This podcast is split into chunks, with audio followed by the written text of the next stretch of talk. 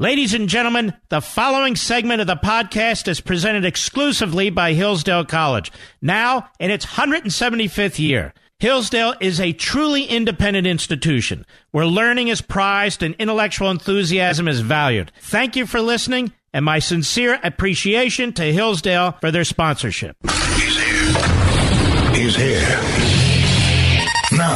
Broadcasting from, the underground command post, deep in the bowels of a hidden bunker, somewhere under the brick and steel of a nondescript building, we've once again made contact with our leader, Mark Levin. Hello, everybody. Mark Levin here. Our number 877 381 3811. 877 381 3811. Broadcasting this evening from the mothership, the great WABC in New York. New York's looking really good today, I might say. I must say. Mostly because the mayor, DeCamio, uh, is out campaigning. And he's attending these events. And the only way they can lure people in to go to these events is to offer them donuts, I think. Uh, but the guy's a joke he reminds me of Comey. He's he's another kind of big, awkward uh, liar. But anyway, later in the program, we're going to have Donald Trump Jr. I taped him earlier today, and he's fascinating and really smart. And I've never talked to him before, ever. So uh, he will talk and does talk a little bit about the subpoena issue and his demand that he testify among many other things. It reminds me a lot of his dad. Uh, he's very strong in character. He's very courageous, fights. And I think that's why you like this family. I mean, my wife and I were talking about this. Look at Trump's kids Don Jr., Ivanka, Eric. These are all successful kids. And you know, the left will say, well, big deal. Look at the start they had. You have very wealthy families uh, where a kid or two turns out pretty poorly. Maybe they do drugs. Maybe they're just lazy. You know, uh, maybe they turn on their parents. That's not here. I mean, look at Ronald Reagan. And look at his daughter, quite frankly. Throughout his career, she was a pain in the ass. With all due respect, of course. With all due respect. But his kids are smart and loyal. And compare his kids to, like, Chelsea Clinton. Not particularly bright, or what happened to the Obama girls? We're not allowed to talk about them, remember? We can only talk about uh, Trump's kids, and you have to attack them. Uh, so uh, just wanted to point that out. We'll be airing that in the last hour, and, it is a fascinating interview. He's a fascinating young man. Again, I've never talked to him before. What if I told you that Diane Frankenfeinstein was on the telephone, an iPhone of all things, an unsecure iPhone, and she was talking to an individual by the name of Javad Zarif. You'd say, good, who the hell's that? He's Iran's foreign minister. He's the foreign minister to an enemy state that seeks to attack American military personnel in the Middle East, that seeks to put nuclear warheads on ICBMs so they can reach the United States. It is a terrorist regime, an Islamo Nazi regime in Tehran that has killed Americans that funds Hezbollah to kill Americans, that funds Hamas to kill. And it is a threat to our national security, obviously. What in the hell is the ranking Democrat on the Senate Intelligence Committee doing? Talking on an iPhone around the Capitol to Zavad, Javad Zarif, yabba dabba doo. And this was caught by a gentleman, but I believe it was Jake Sherman. He posted it. Diane Feinstein was walking around the Capitol with her iPhone in hand, and Jay Zarif's contact page open. Zarif is Iran's foreign minister. A few minutes after I spotted her with her cell phone, she released a statement saying Zarif didn't want war. And what is it with these Democrats fronting for this Islamo Nazi regime that wants to kill Americans and Jews in Israel? You've got Frankenfeinstein. You've got the real Feinstein, a.k.a. John Kerry, or the real Frankenstein, giving aid and comfort to the enemy. It's not enough that they released $150 billion to this regime. Now they're giving it advice. against the President of the United States. So you want to talk about the Logan Act? You want to talk about collusion? It's incredible. So her communications director, right after she saw this guy, Jake Sherman, uh, see who she was talking to on her iPhone, her communications guy, Tom Mentzer, uh, in response to whether or not the senator had been talking with Iran's foreign minister, said, I can't comment on who the senator does or doesn't speak with. Then they issued a statement right away, around 3 p.m. War isn't necessary to solve a problem when both sides want a solution. I urge Secretary Pompeo to reach out to Foreign Minister Javad Zarif, who I know doesn't want to see a conflict with the United States. So now she's a mouthpiece for the enemy. A mouthpiece for the enemy. She sits on the Senate Intelligence Committee. For years, she had a driver who was a communist spy for Red China. Her husband has done business, a lot of business, with communist China. They've made a lot of money doing business with communist China. She's been sitting on that damn intelligence committee. Anybody going to subpoena her about her phone call? Anybody going to subpoena her about her driver? Anybody going to subpoena her husband about his business dealings with Red China? Of course not. It all goes one way. Anybody going to subpoena her and question her about her contacts with the foreign minister of Iran and any other contacts she may have had undermining this administration? Can you imagine? Be like World War II. You have FDR, and then you have senators contacting the Third Reich. Dianne Feinstein, she won't pay a price for this. She'll sit there with that dumb look on her face, whether it's on the Senate Judiciary Committee or the Senate Intelligence Committee, with people handing her notes so she can actually ask questions. Oh, where, are my notes? What, what, what, hearing is this? Kavanaugh? No, no, that, that, that's over. Oh, well, who we talking? Who's in? Oh, the Attorney General? Attorney General Sessions? No, no, it's Barr. Okay. What number am I on? Two, one, three? What are the questions you have in front of me? She's absolutely clueless. And when she has a clue, she's absolutely left wing. So I think we need some answers to this. And so we'll go to CNN. I'm sure they'll cover this thoroughly. Jim Sciutto, he has a new book out. He worked for Obama. He was a special assistant to Obama on national security. Now he works for CNN. I'm sure he'll track this down. Oh, no, no, no. Maybe he won't. Let's go to Jake Tapper. We know he'll track it down. He was a mouthpiece for Marjorie Mezvinsky Margolies, or whatever the hell it was, a liberal Democrat out of Pennsylvania and handgun controlling. I'm sure he'll track this down. Or Wolf Blitzer. First of all, who the hell calls their son Wolf? That's what I want to know. When you have a last name Blitzer, you better work hard on that first name. But apparently they didn't. How about that little creep, uh, what's his name? Brian Stelter. Is it Stelter, Selter, Seltzer? I don't know what his name is. By the way, you need a new barber. Good Lord. Brian Stelter, what's a reliable sources? Reliable sources, Brian Stelter. I'm sure he'll track this down.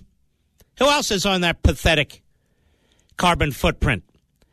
Let's see, who's the morning? Oh, Camerota. Allison Camerota. Dumb as a flounder. Abs- Jake Tapper's the night guy. He's not the morning guy. You can see the crews listening very attentively behind the glass here at our at our mothership, the great WABC. Oh, and then there's Chris Cuomo. Chris Cuomo worked very, very hard to get on CNN. He was born. And then you have Don Lemon. Don Lemon. Do they come any dumber than Don Lemon? That stupid look on his face? That stupid look on his face as he goes on and on, all excited about leaks about Donald Trump. I'll tell you, that's CNN. They wonder why their negative ratings, their ratings are going down because even their dumb base has had enough of it. So they go over to MSNBC. And what do you got over there at MSNBC? Well, the morning schmo and Mrs. Schmo. What a team that is. You know, Mika. Uh huh. Uh huh. And you know, Mika. Uh huh. Uh huh. Now, this is a guy who had his head so far up, you know what? Rooting for him during the Republican primaries, and all of a sudden, there's a personal spat between our president and the morning schmo. And the morning schmo turns on the president every day. He's Hitler, the Nazis, maybe he's Stalin. We have a dictatorship. Our system's broken. Why aren't the Republicans like me? The conservatives have sold out, unlike me, marrying Brzezinski and being on such a great conservative network, and on and on. It's a whole conga line of freaks over there at MSLSD, working its way right up to Rachel Madcow and her conspiracy theories on Russia. I'm sure they're all going to track, track down Diane Frankenfeinstein and get to the bottom of this. She's on the phone with Javad Zarif. Now, Don Trump Jr. has a meeting with a couple of Russians. Meeting turns out to nothing, and it's the crime of the century. Except Mueller says it's not, but the media says it is. Here you have Diane Frankenfeinstein on her damn cell phone with the foreign minister of Iran. Anybody want to know what they discussed? No, no, no. That's Diane. We like that. Uh, Diane's good. Don't let that dumb look on her face deceive you. She's really smart. She's at least a 19 IQ. Then they put out a statement lecturing this Secretary of State. I'm telling you, this party is nuts. It's absolutely. Who's dumber, Frankenfeinstein or Stretch Pelosi? They both come out of the same city. And what a great job they've done in that city. Apparently, there's fecal matter all over the place, syringes all over the place, tent cities all over the place. It's a sanctuary city, they say. Sanctuary city. It's not a sanitized city, it's a sanctuary city. Well, I have to ask this. If you're an illegal alien, why the hell would you want to settle there at this point? To be perfectly honest with you, with the tent cities, you go you go to Los Angeles. Look there, they got typhoid typhoid in Los Angeles. Typhoid. What is this? Bangkok. You got typhoid. You got measles. You got uh, dysteria. I don't know what the hell's going on, but these are great Democrat cities, and they send these geniuses to Washington D.C. to nationalize their agenda. Did you hear this idiot Pelosi today? Even before I get to our president. Did you hear this? The president wants merit based immigration. Isn't that what we want? Merit based immigration. You know, when you went to Ellis Island, it was all about merit. You have a job, you got money, you go into a job, you got a family here legally. Any diseases? Can you speak English? No, no, no. Get out. Yes, yes, yes. Come in. Not today. Today, if you touch your toe over the border, oh, the noblest human being on the face of the earth. Don't listen to these idiot American citizens. They're all racist. They're all whatever. No, you're an illegal. Every person overseas is a noble person. Every culture overseas is spectacular. And of course, we want to import all of it into the country to destroy our welfare state, destroy, destroy our electoral system, destroy our culture, and start all over again. Turn us into a typhus infested, needle infested, fecal infested San Francisco. Listen to this idiot. Nancy Stretch Pelosi. Now, if you haven't listened to this program, shame on you, but if you have, you know what I mean by stretch. Her eyeballs are popping out of her head like ping pong balls. She doesn't blink. You know what that's from? Three, four facelifts. That's what that's from. That's right, I said it. So what? I didn't do it, she did it. And that big dumb husband of hers, Paul Pelosi. Where's Paul? Paul's made millions and millions of dollars on real estate and financial investments. What do we know about Paul? Nothing. He looks like a uh, department store dummy. He stands next to his wife there. She's going on and on with that goofy grin and her eyeballs popping out of her head. And there's big dumb Paul Pelosi. Meanwhile, he's made tens of millions of dollars. Where are their tax returns? Why aren't their children subpoenaed? Ah, if I were in charge of the world, it'd be completely different. Here's Nancy Stretch Pelosi today at a press conference. Let's see, first of all, if she's coherent. Cut nine, go. But I want to just say something about the word that they use, merit. It is really a condescending word. So you see, merit is a condescending word. The country's all about merit, right? But for Nancy Pelosi, merit is a condescending word. No, stupid's a condescending word, and you're quite stupid. But merit is a condescending word. All you folks out there who are working hard to be successful, whatever you are plumber, electrician, truck driver, doctor, lawyer, you own a pizzeria, whatever it is. All you people trying to be successful based on merit, you understand? That's a condescending word. But I can understand why she doesn't like that word. She didn't get her job based on merit. She got her job based on seniority, based on the vicious clawing her way up the ladder, dragging the guy in front of her down in order to climb up his, on his shoulders or her shoulders. You don't need merit to be Speaker of the House. Oh, and by the way, isn't this sexist? All you women out there who've been working, who've climbed the ladder, who've worked hard, who are successful, apparently you didn't get there because of merit. Merit's a nasty word. You see how the left does this? It's Marxist and Wonderland around here. If you're wealthy and you're successful and you and you and you hire tens of thousands of people, you're bad. If you're a poor slob, you take from society, you give nothing back your entire life, you're good. If you're an American citizen, you're suspect. You're bad. If you're an illegal alien, you're noble. You're good. Well, I have a question then. Why doesn't Nancy Pelosi step down and insist that a person of color replace her? Or anybody, for that matter. She's a rich, white, straight woman. I'll be right back. Mark Levin.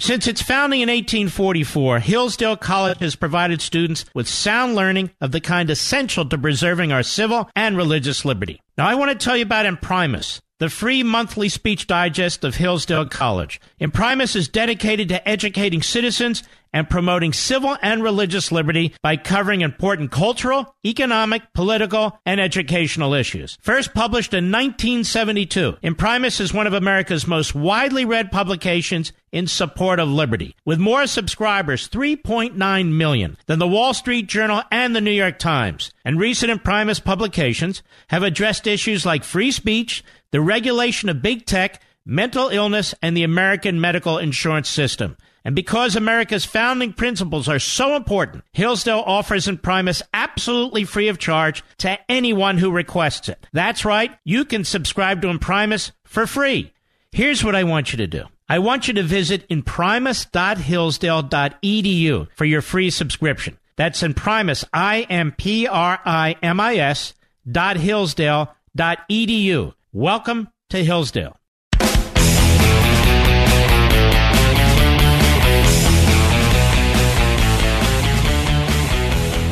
you have this guy, Richard Blumenthal, somehow got elected senator from Connecticut. So, all you zombies out there, uh, you all have a chance. This Richard Blumenthal looks like he comes out of a crypt.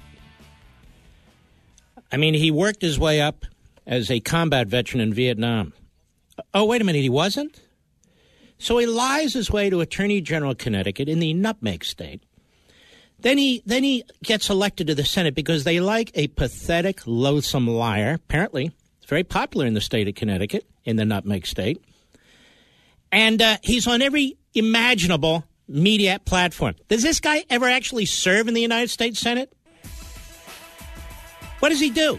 What has he got? Uh, is he wearing Pampers or something because he doesn't even have time to go to the restroom? Wait until you hear what this genius had to say.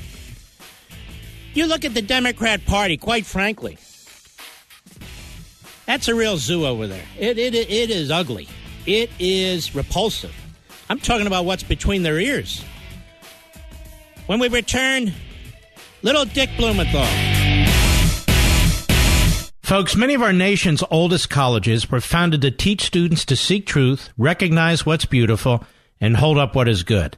But sadly, many have lost their way. Locked in the grip of political correctness, they no longer allow free and open discourse and instead peddle their moral and cultural relativism. Thankfully, there's Hillsdale College. Since its founding in 1844, Hillsdale has remained true to its original mission to provide sound learning of the kind essential to preserving civil and religious liberty and intelligent piety. And as Hillsdale enters its 175th year, their goal is simple and yet profound to help students understand what is noblest and best in yourself and the world. Hillsdale College's liberal arts education and vibrant campus community help students form a foundation for the rest of their lives, a truly life defining experience. So if you're looking for a college that prizes learning and values intellectual enthusiasm, where everyone shares a strong sense of meaning and purpose, welcome to Hillsdale College please visit hillsdale.edu slash admissions to plan a visit and learn more. That's hillsdale.edu slash admissions. Mark Levin, a champion of freedom. You know, you're one of the greatest champions of freedom in this country, if not in the English speaking world, Mark. Call Mark at 877 381 3811. We don't hear from the vice president anymore. Matter of fact, let me tell you something. We've tried to get Tom Cotton on this program many times here and on TV, and uh, he'll show up anywhere. He'll go on shows that have no ratings, like uh, Firing Line with what's her name, Margaret Hoover. And he's trying to sell books, but he won't go on my shows. I don't even know how I offended the guy, but so be it. Marco Rubio, we put a call out to him as deputy chief of, staff, and we're busy. I'm not asking these guys anymore. Every time when their campaigns come up, they want to come on the show. Ain't happening. By the way, uh, I want the uh, chairman of the Senate Intelligence Committee. You notice they call it the Senate Intelligence Committee. Any committee that Dianne Frankenfeinstein is on cannot be an intelligence committee. It should be the Senate No Intelligence Committee. So they have a chairman of that committee, Richard Burr. So you got Dick Burr, who's chairman of that committee. You got Richard Blumenthal out of Connecticut. Dick Blumenthal from Connecticut. You got uh, Richard Durbin from Illinois. Dick Durbin. So I'm thinking there's a lot of there's a lot of Richards out there. You get my drift? In the United States Senate. A lot of Richards. What'd you think I was going to say? So uh, we have uh, little Dick Blumenthal from the uh, Nutmeg State. And what's with the Nutmeg State? What the hell is nutmeg? What is it? Is you bake cakes with nutmeg? Why would you do that? Why would you say that in a state? That's like saying uh, the Sprinkle State. Anyway, uh, where were we? So uh, we have uh, little Dick Blumenthal on Capitol Hill today. Cut 10, go. It's a real look into the soul of who Donald Trump Stop is. right there. You're looking into the soul of Donald Trump. This is a hack politician who lied about his background to get elected. You're looking into the soul of Donald Trump. Every time I think of this guy, I think of a guy on the corner wearing a raincoat. Am I alone in this? Just listen to his voice. Come over here. I have something to show you. No, no, no. It's not what you think. Cut 10, go. It's a real look into the soul of who Donald Trump is. He, I think, fails to realize how he happens to be here in this country. It's because. Now, what, what the hell is this guy rambling on about? I think he fails to realize how he happened. And the media find this guy spectacular. Uh, go get uh, go get little Dick Blumenthal, will you? Uh, we need we, we need some expert input here. If you can't find him, uh, Jerry Jerry Nadler. We like Jerry Nadler. Can't find Jerry? Go get Adam uh, Schiff. He's he's a good one. Over and over, they loop these guys in. Blumenthal, Schiff, Nadler, Nadler, Blumenthal, Schiff. Then Waters, Blumenthal, Schiff, uh, Waters. It sounds like a song. Same damn thing. Stillwell. What's that idiot's name running for president? Swalwell. Eric Swalwell. You need a calculator to keep up with all these candidates running on the Democrat side, don't you? I feel like they went to an insane asylum and then emptied the place and said, all right, you're running for president, you're running for president, you're running for president. Me? I have to get a haircut. Oh, no, Beto, sit down and shut up. I want everybody to see I'm getting my teeth clean. Excuse me? This apparently appeals to millennials. Oh, okay. And I apologize. I'm white, I'm male, I'm straight, I'm rich. I'm sorry. If you're that sorry, why are you running for president of the United States? I don't understand this. Nobody will, likes a weak man, Beto, just so you know. Nobody likes a weak man like you. Anyway, back to little Dick Blumenthal from the Nutmeg State. Cut 10, go. My grandfather came here, as did my father, without. Well, may I say this with all due respect? I wish they hadn't come here because look what they spawned. You. No offense. No offense. Go ahead. Without speaking English, it is despicable. You, sir, are a despicable liar. Because my ancestors came here too, probably through the same ports of entry as yours. And they were required to show some ability to speak English. Here's another thing they were required to show that they would be patriotic Americans, that they would assimilate into our culture, that they wouldn't be uh, uh, dregs or drags, I should say, on society. Now it's uh, you came into the country. Hey, what can we give you? Have food stamps. What else you? Health care, uh, three square meals. Uh, we'll get you medical. T- we'll take good care of you. How dare you separate them? This wasn't even in a discussion a hundred years ago. People were just glad to be here and be free. Now you got to be part. Uh, you can't use the word merit because you see that's now racist. And I can understand that in the Democrat Party. I really can. Because merit's a, uh, is a very big merit. So when Nancy Pelosi got that plastic surgery, I'm just, I'm just saying, she can deny it. She can call here and deny. It. No, I didn't. Anyway, uh, what did she do when she looked? For, looks when anybody when you look for a surgeon, you, I don't want anyone based on merit because that's racist. We know what that means. We know what that implies. We don't want anyone based on merit. No. None of that. We don't want to know what their history is, what their record is. That's racist. We don't want to know anything about them. Go ahead and cut. She thinks we're all idiots, this Nancy Pelosi. She doesn't live this way. Don't use the word merit. It's condescending. Merit is condescending. Where'd they find this person anyway? I'm quite serious. Can't in the whole damn country we can't find a better Speaker of the House. she sounds like what? What? What are those guys' names? Oh, they don't know. Anyway, so uh, merit can't have merit. That's the Speaker of the House. Oh, and by the way, you know what else she said today? Cut seven, go. The Democrats have been saying that the issue over at, at the border was simply a manufactured crisis. How, the Democrats are willing to say now that there is an actual crisis at the, at the border, and how are they now as far So the Democrats, she says, good reporter. I'd like to know her name. I'm sure she'll be fired tomorrow. Good reporter says, you know, you've said this is a manufactured crisis over and over again. Now, what do you say now, Nancy? Go ahead. how you look at the asylum issue? Well, let me just say this.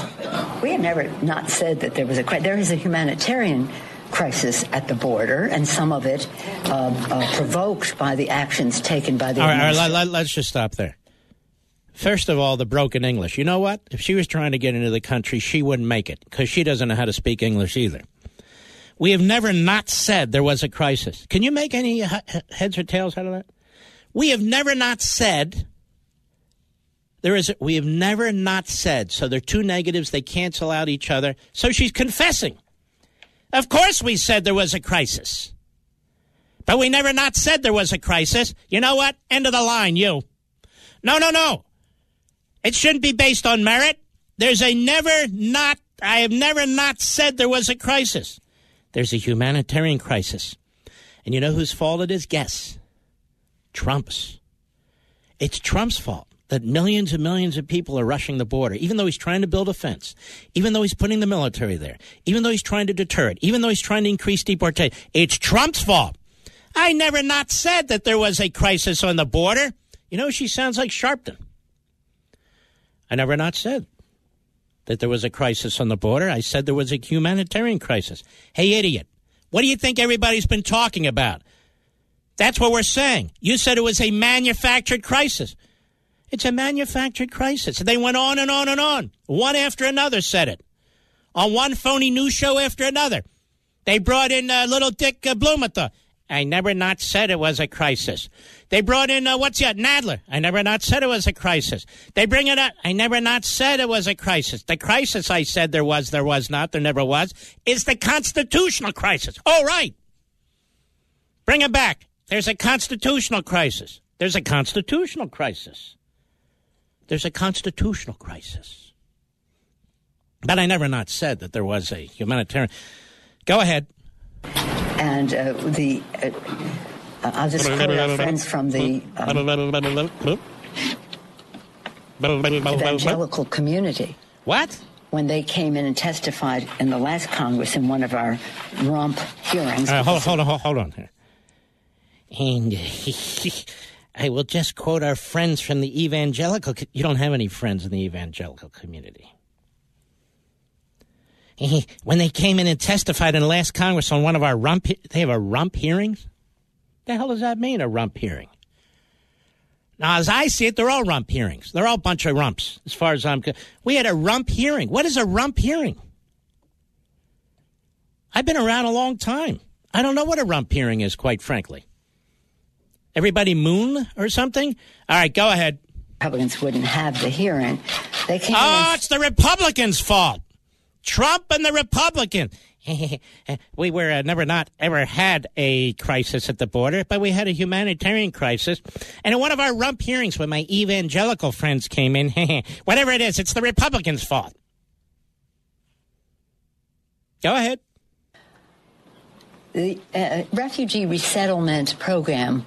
The United States' refugee resettlement program is the crown jewel of American humanitarianism. No, wait a minute. It's the crown jewel of American humanitarianism?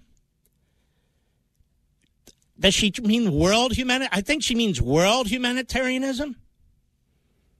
Why does she always sound like there's an endless happy hour going on in her speaker's office, quite frankly? Or, or pot for all, like Colorado. Pot all. Something's going on in that speaker's office. Is she inhaling helium before she goes to the press? I don't know what's going on.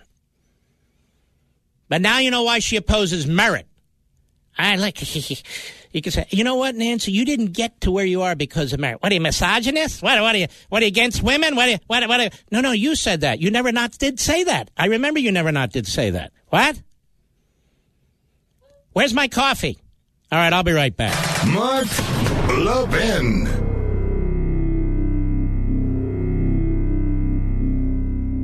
Every human being has a common problem. How do I live well? Our happiness and well being depends on how we answer that question. Hillsdale College President Larry Arnn argues that the best book ever written on this subject is Aristotle's Nicomachean Ethics. And a new free online course from Hillsdale College shares Aristotle's teachings that will help you lead the most complete, happy life possible.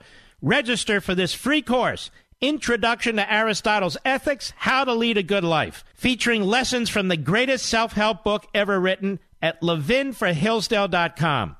In just 10 on demand videos, each only 30 minutes long, you'll learn how to confront the chief obstacles to happiness and make the choices that build good character. Aristotle presents a guide for securing a virtuous life. And if you take this free course from Hillsdale and heed Aristotle's advice, your life will change for the better.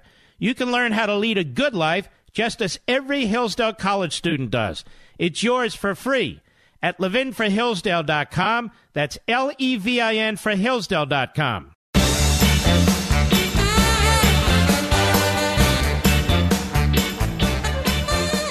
Now, whenever you want a good quote, you go to a losing Republican presidential candidate by the name of Mitt Romney.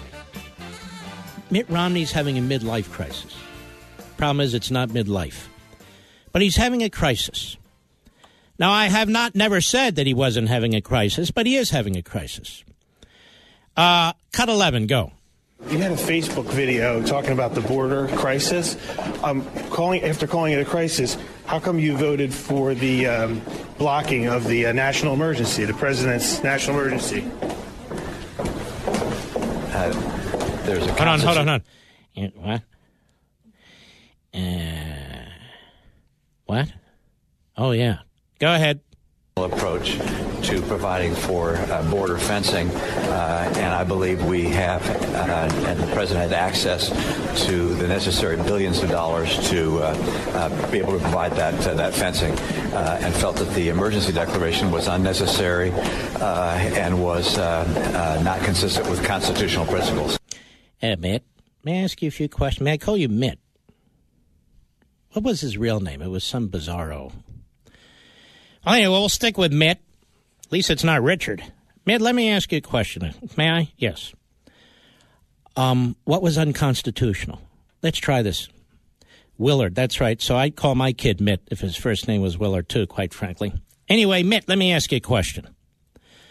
Uh, did Congress pass the National Emergencies Act in 1976? Mitt, were you any good at the SAT multiple choice? This is true and false. Answers yes. Did Congress pass the budgets funding the Immigration Service and the Department of Defense? Yes. Did they allow for the president to move the funds around in case of emergencies and so forth? Yes. Have other people triggered the National Emergencies Act of 1976? Yes, over four dozen times. Did you say anything about it, Mitt? No. Why are you being such an ass? That's the question. Why are you straight out of the box? You're elected. Was a tough election there in Utah, wasn't it, Mitt? You come straight out of the box. You start attacking the president. You know what? I think I'm going to write an op-ed in the Washington Post. I'm going to set everything. And you lie. When you ran for the Senate, you were a Trump supporter. You were prepared to be appointed Secretary of State under Donald Trump. Now you're like, uh, you become Jeff Flake. In fact, you're Mitt Flake. You want to know the truth. That's your new name, Mitt Flake. Forget Willard, forget Romney. Forget Willard, forget Romney. It's Mitt Flake. And so all of a sudden, Mitt Flake is anti Trump. Well, you know, uh, the wall. Let me tell you something, folks. The wall is being built. By the end of the first term of the Trump presidency, he's going to have built almost 500 miles of the wall legally under the National Emergencies Act of, did I say 1976? Under funding provided, did I say, by Congress to our immigration services and to our Defense Department? He's going to have half a thousand, 500 new miles of wall built. No thanks to Mitt Flake. No thanks to Mitt Flake. I really wish uh, he would do it in a constitutional basis. But of course, uh, Mitt would prefer nothing get done because that's typically what the Republicans do. They do nothing. The Democrat, hey, you know what? The Democrats say, hey, you know what? If they can do this for, for the National Emergencies Act, they can do a wall. We can do it on guns. Now, why is that nonsense? we have what's called the Bill of Rights. We have the Second Amendment. So even if you can't count, it's one, two, the Second Amendment. That Second Amendment can't be changed by a statute. Is there a wall in the Constitution? I wish there were. Is there? No. So you follow the statutory process. But then we have the Constitution. And by the way, have you heard these Democrats like this Kamala? Is it Kamala or Kamala? What, what is she calling herself today? Kamala Harris. Kamala Harris says, by executive order, I'm going to outlaw uh, automatic weapons, semi automatic weapons, by, by executive order. And then they call Trump a dictator. They want to nationalize everything. They want to take control of our economy. They want to, oh, the Green New Deal. I like that sound, the Green New Deal. It's the old Red New Deal. They want to take over the private sector, wealth tax, 90% marginal rate tax, and they call Trump a dictator. I'll be right back.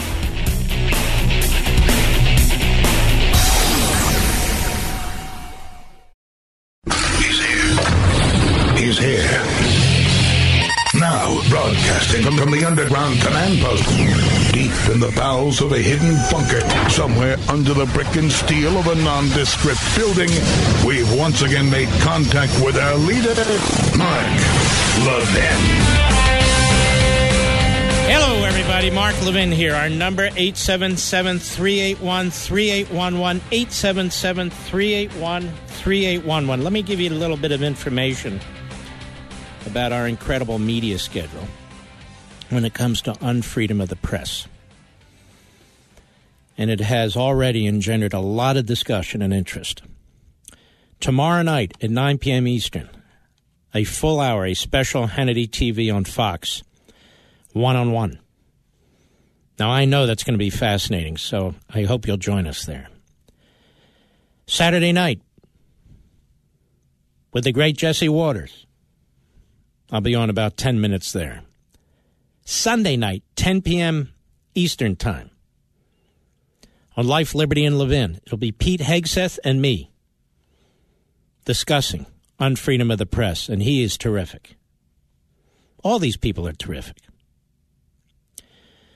Tuesday morning, when the book is released, this Tuesday, it's what, five days from now? Five days from now, I'll be on Fox and Friends. I believe I'm going to be on the Shannon Bream show either Wednesday or Thursday night live as well. She's a lovely, lovely person. Saturday, we have Saturday here again. Let me pick the. Oh, Saturday night. Judge Jeanine. I really like Judge Jeanine. She's got a lot of courage. She just lost her mother, so I know how she's feeling about that. And we'll be on that program too. And then Sunday, not this Sunday, the next Sunday, I'll be on Fox and Friends Sunday. We'll also be starting our book tour. Book tour, it's four book signings, three in one weekend, uh, two in one weekend.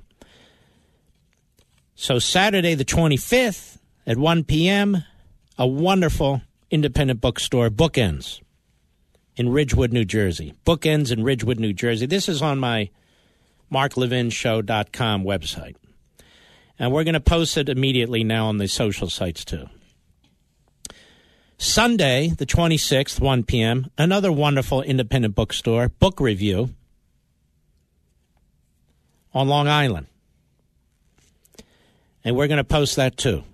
But Mark, it's Memorial Weekend. Well, of course. It's the perfect time for us to get together, isn't it? The following Saturday, June 1st, 10 a.m., Barnes & Noble at Tyson's Corner Mall, Vienna, Virginia, or McLean, Virginia. They go back and forth. They're right on the line there. It's at the mall there. Everybody around there knows where it is. We look forward to seeing you there. And of course, then the following Saturday, June 8th, the Reagan Library. And you'll still have an opportunity to get in line and have your book signed there, even though the discussion and the dinner portion are sold out. So that's what we have right now. And I hope to see all of you there. But what I'm hoping you'll do right now is drop whatever you're doing but I'm driving. You know what I mean? Drop whatever you're doing now or soon. And please go to Amazon.com. Get your copy of Unfreedom of the Press before this uh, takes off on Tuesday so you can get your first edition. It's a first edition copy at 40% off. Now, they've been changing it from time to time to 30, 35. It's 40% off. We've been I am told, number eight on the overall list all day long. I'd love to see if we can get in the top five. Like I told you before, we're going to need to get way ahead for the New York Times bestseller list. Why do we want to be number one on the New York Best Times uh, uh bestseller? Well, first of all, you always want to be number one, don't you? It's called merit. Merit. Nancy Pelosi. Merit, because we still believe in merit because we're Americans. You, I don't know.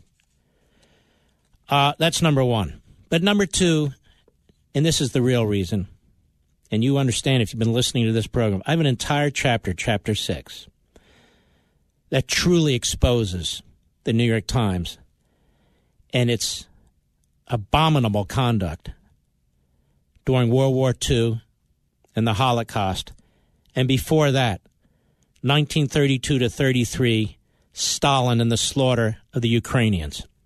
What the New York Times did has not been well exposed in the popular culture, and I'm doing it.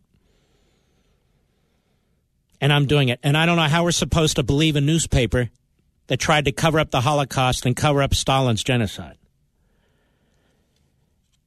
And I want you and me to press the case that we want a free press. We want our free press back. And that the greatest danger to freedom of the press today is the media. It's CNN and MSNBC and the New York Times and the Washington Post. And no, we don't seek government intervention. You and I, we actually believe in the Constitution. We believe in the Bill of Rights, all of them, First and Second Amendments among the rest. They don't. They don't believe in religious liberty. Ask the people who they demand to bake cakes. They don't believe in religious liberty. Ask the people who put manger scenes in the public square. They don't believe in freedom of speech. They believe in the freedom of their own speech. They would love to see Fox News shut down. Not because Fox News is a solely conservative organization, it's not. But it's not a solely progressive organization either, and that's just not good enough for them. They'd love to see talk radio shut down. They lead boycotts, the media, against Fox, against Fox hosts, against talk radio and talk hosts. So they don't embrace freedom of speech. They don't embrace freedom of the press. We do. And they're destroying themselves. Half the country, half the country, almost all Republicans, a vast majority of Republicans anyway, do not trust the press. A vast majority of Democrats do. What does that tell you? When we play these montages on the air, where these so called journalists and so called expert guests that the journalists bring on and the and the news hosts and anchors supposedly who they bring on and they all say the same thing. It's because it's pack journalism. It's groupthink. They live in the same areas. They report from the same areas. They have the same mindset. There's not a dime's worth of difference between the Democrat Party and the mass media today. There's not. There's few exceptions. But on the whole, they have pushed this Russia collusion thing to the brink. The president's right. It's fake news or what I call a pseudo event.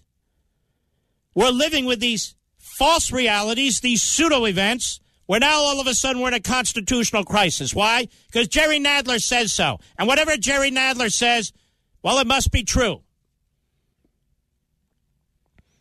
We're going to go through all this and on freedom of the press. We're going to go through the history of the press. We're going to do it all. And I want to thank the media platforms that are out there Hannity and Watters, our friends at Fox and Friends, Hegseth, Bream, and so many others for your courage because it takes courage to do this. I could be Mitt Romney. You're Mitt Romney.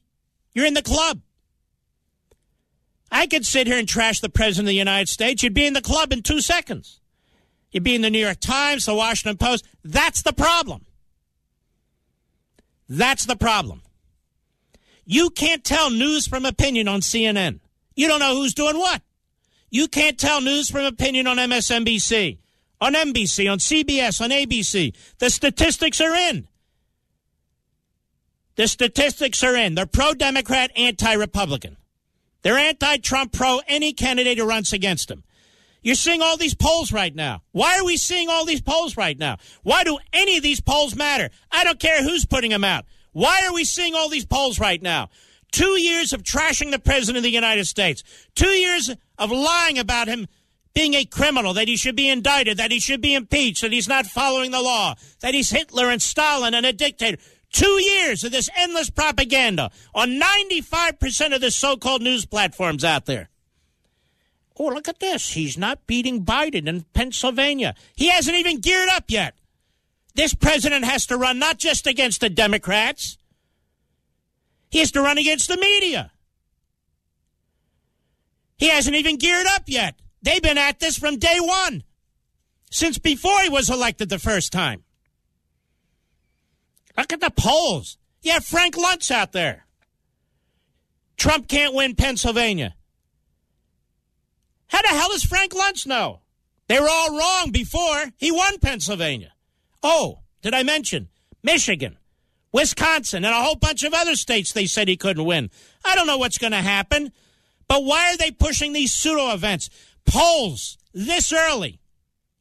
Polls this early are phony events. They're phony events. They're pseudo events. So they manufacture news. Look at this. Oh my God. What's that guy, that mayor's name? The Buddha, what? What the hell is it? Buddha Judge. Pete. Pete Buddha Judge. Look at this. Pete Buddha Judge can beat so and so and I. Who cares? Who cares? Oh, look at this. Beto, Beto, Beto. Beto, Beto, Beto. They had him up there. Oh, he was going to beat everybody. And Then he gets a filling done, and then he gets his hair cut. Oh, what the hell? This guy's a schmo. You got Elizabeth Warren. Lied on her application to law school. Oh, yes, yes, I'm a Native American. Uh, yes, yes, I am. Native American. She looks like uh, an ancestor from uh, from the Vikings. No, no, no, no. She looks like she's Scandinavian. No, no, I'm a Native American. And now we know she's barely any kind of an American. They took the DNA. You know what they found? Red. Red through and through. Oh, look at this poll. Biden's beating uh, beating Bernie Sanders. Uh, with all with all due respect, the only two people. I mean, Biden's beating Bernie Sanders. Is is this is this a comedy hour? I mean, and and uh, Bernie Sanders lost to Hillary Clinton. Where they get these people from? Biden, the dumbest man to ever serve in the United States Senate, and then the dumbest man to ever be vice president. That's saying something. Jobs. Three letters. Jobs. J O B S. Oh, there's our guy. Joe Biden. Joe Six Pack. Six Pack? Joe Lunchbox Joe. Joe never carried a lunchbox. Oh, Lunchbox Joe. Because they manufacture this persona that he's one of the blue collar guys. How so? Exactly how is Joe Biden a blue collar guy? I want to know. Well, he supports the unions. How so? Unemployment is through the roof under Donald Trump. It was through the toilet under Biden and Obama. And by the way, my blue collar friends, union and non union, how does an open border with endless aliens coming into this country, taking the jobs from Americans, how is that supporting unions? How is that supporting blue collar jobs? I don't get this. Or backing these radical environmentalists, these Green New Deal movement types that will destroy construction in this country, destroy trucking in this country, destroy assembly lines in this country. How does that support blue collar workers? At some point,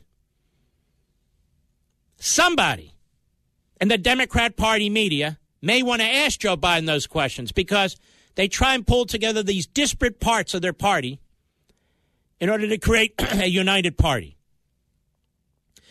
But there's an article here. It's actually rather fascinating.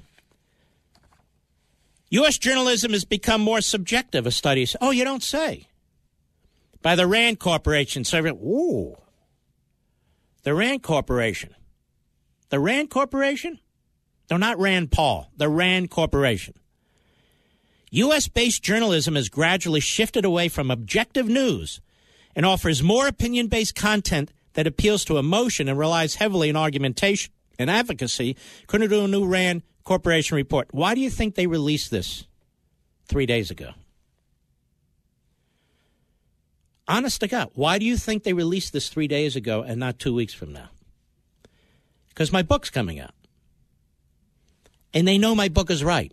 But here's the problem with the RAND Corporation study they don't have the guts to take it the next step.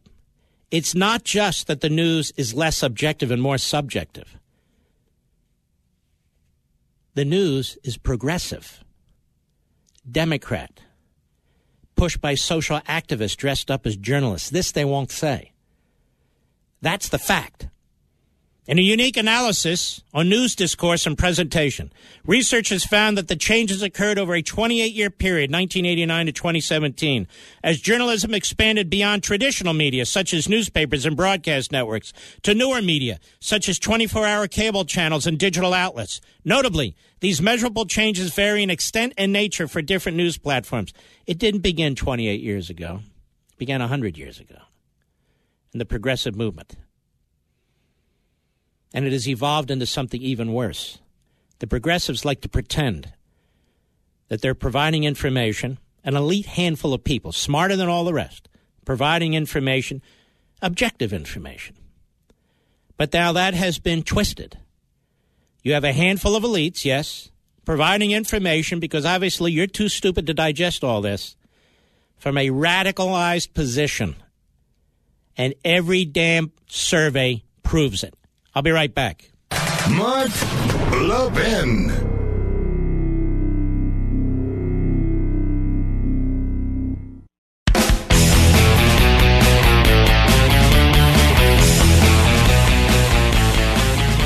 All right. What did you want me to do, Mr. Producer? All right. I'm with you. In 2000, measles, well, they were officially declared effectively eliminated after a massive effort to vaccinate the public. Right now, there's an outbreak of measles in 22 states, and we are at risk of losing our elimination status. And that's not all. In Los Angeles, they're having a typhus outbreak. You believe that? Along with a hepatitis A outbreak, which has also hit New Mexico, Ohio, and Kentucky. And congratulations on your governor there in New Mexico. Your border is wide open, and there's not a thing to stop people from coming in. Congratulations. Very humane. Now, Field of Greens makes no claim that it can cure or prevent any disease, but here's what we do know. Field of Greens is made with real USDA organic fruits and vegetables and helps boost your immunity using antioxidants, prebiotics, and probiotics. Now, given the choice, I feel better going out in public after taking my Field of Greens. Plus, they offer a 100% satisfaction guarantee or your money back. Go to brickhouselevin.com, that's brickhouselevin.com, or call 833 ring BHN, brand new toll free number. Get 15% off your first order with the promo code Levin. That's brickhouselevin.com or give them a call 833 ring BHN, promo code Levin. Now, there's something very nefarious going on, ladies and gentlemen, with illegal immigration, and it affects parts of Florida, southern Florida. The goal, I believe, is to turn Florida from red to blue. You remember how close these elections are in Florida? Well, we're going to have a good friend on this program, Brian Mudd, who's going to speak to us after the bottom of the hour break. You're not going to want to miss this. We'll be right back. With a daily fake news dump pouring through your TV, mobile phones, and computers, you may have missed some real news like the recent study in the journal Cell Metabolism. Scientists suspected a correlation between growing rates of obesity and processed foods, but what this study discovered was that these foods also appear to lead people to overeat. Here's the bottom line you need fresh fruits and vegetables in your diet, which is why I recommend that you start taking Field of Greens by Brickhouse Nutrition. Just one scoop of Field of Greens has a full serving of real USDA certified organic fruits and vegetables. It helps boost your immunity using antioxidants, prebiotics, and probiotics. This is real food, not some fake supplement lab powder. Just read the nutrition facts panel on the side. Go to brickhouselevin.com, that's brickhouselevin.com, and you'll get 15% off your first order with the offer code LEVIN. You know you're not going to start cooking fresh fruits and vegetables, so let's not pretend. Just get one full cup of fruits and one full cup of vegetables every day with Field of Greens. Go to brickhouselevin.com, brickhouselevin.com, offer code LEVIN.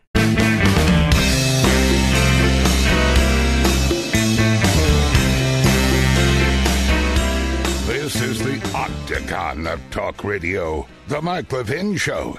Call him now at 877 381 3811. Now, let's admit it. we think that cybercrime is something that happens to other people. Now, you may think that no one wants your data or that hackers can't grab your passwords or credit card details, but we'd be wrong, wouldn't we?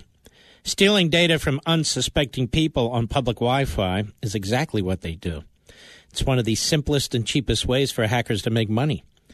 And when you leave your internet connection unencrypted, you know what that's like. Might as well be writing your passwords and credit card numbers on a huge billboard for the rest of the world to see. Now, that's why I personally decided to take action. To protect myself from cyber criminals, I use ExpressVPN. ExpressVPN secures and makes anonymous your internet browsing by encrypting your data and hiding your public IP address. ExpressVPN has easy to use apps that run seamlessly in the background of your computer, phone, and tablet. Using ExpressVPN, I can safely surf on public Wi Fi without being snooped on or having my personal data stolen. You can keep your privacy. For less than $7 a month, you can get the same ExpressVPN protection that I have. Now, ExpressVPN is rated the number one VPN service by TechRadar and comes with a 30 day money back guarantee. Protect your online activity today and find out how you can get three months free at expressvpn.com slash mark. Again, that's E-X-P-R-E-S-S-V-P-N, expressvpn.com slash mark for three months free with a one-year package. Visit expressvpn.com slash mark to learn more. You know, I really like Brian Mudd. He's very, very sharp. He runs my show on WJNO, which is a terrific station. And uh, my parents used to always listen to my show on WJNO in South Florida. And as you know, Brian is one of our regular, outstanding uh, substitute hosts when I'm not available for one reason or another. Brian Mudd, how are you, my friend? I tell you, it's uh, been a crazy day. One of those days where you start out doing what you do, and then you find out that hey, we've got uh, some serious problems. But uh, other than that, uh, I'm doing great. You mean you start out by eating a donut and drinking coffee? start out eating a, a donut, uh, drinking coffee, and then finding out somewhere along the way that you've got a crisis on your hands. Tell, tell us about this crisis. All right, so here's the deal. Uh, you've done a great deal of background, and when I've had the opportunity to guest host for you, I've brought a lot of the background about how we have arrived at the extent of the border crisis that we're dealing with. You have organizations like Pueblos Sin Fronteras that fundraise in California. They get money, they go down to Guatemala and Honduras, and they organize these caravans. They help get them organized through Mexico. They give them index cards that coaches them as to what to say when they get to our border to game our system to try to get into the asylum process. Most recently, some of what they've been doing is radio. They've actually been advertising in countries like Guatemala and Honduras saying, hey, uh, we're going to, at this date, be here, and we're going to get you to, hey, maybe a place like sunny South Florida. And this, of course, has not been getting reported in the mainstream news media. And it's all been coming together, and, and I had no idea to the extent that it had come together uh, right here in South Florida. So earlier today, I was still on the air. I'm, I'm on until noon, and uh, I received a note that I needed to, to get in, in touch with uh, with a, a central uh, figure in government, uh, and and so I did so after I got off air, and was informed that there's a significant situation that was getting ready to happen next week, uh, right here in, in Palm Beach County and in Broward. And the, the long the short of it is that about a week ago, plans had been made with the Border Patrol out of Miami to take some of these migrants, some of these illegals that are trying to game the asylum process that have been coached. They're going to take them from the southwest border where the facilities are overrun, and they're going to fly them in 270 people at a time uh, to Broward, to Palm Beach County, bringing in approximately 500 in each county per month indefinitely. Well, now that can change eventually the political makeup of Florida, couldn't it? Oh, it's absolutely no question. I mean, take a look at Florida 2000. How many votes ended up, uh, you know, deciding the Florida and, and ultimately the presidential election? You're talking about, uh, you know, a little more than 500. But even above and beyond that, the, the lay of the land down here, what you're talking about, literally, if you're familiar with Mar-a-Lago, President's home down here, two miles north along the Intracoastal is the port of Palm Beach. What they're going to do is fly these people into that port. They're going to check them in. They're going to give them a notice that says, hey, you have a court date, I don't know, six months out, however it's long it's taken to try to process asylum cases. And, and that's it. You're out there on your own. Now, we don't know where these people are from. They don't have documentation. We, we don't have any clue of their health situation. We got a hepatitis situation down here. I mean, there's no tell, and, and so now they're left in society. So I, I, I'm not sure exactly what we're supposed to do or the safety, uh, either from a, a health standpoint or, uh, frankly, what do people without resources that are in a foreign place inclined to do?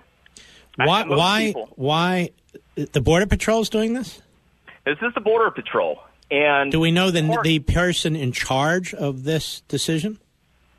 Uh, I don't have the specific person who pulled the trigger on this. Um, one thing I can tell you, and the reason that I was contacted along with uh, Senators Scott and Rubio and our, our Governor Ron DeSantis today, is that um, other news media was not trusted to handle this information responsibly.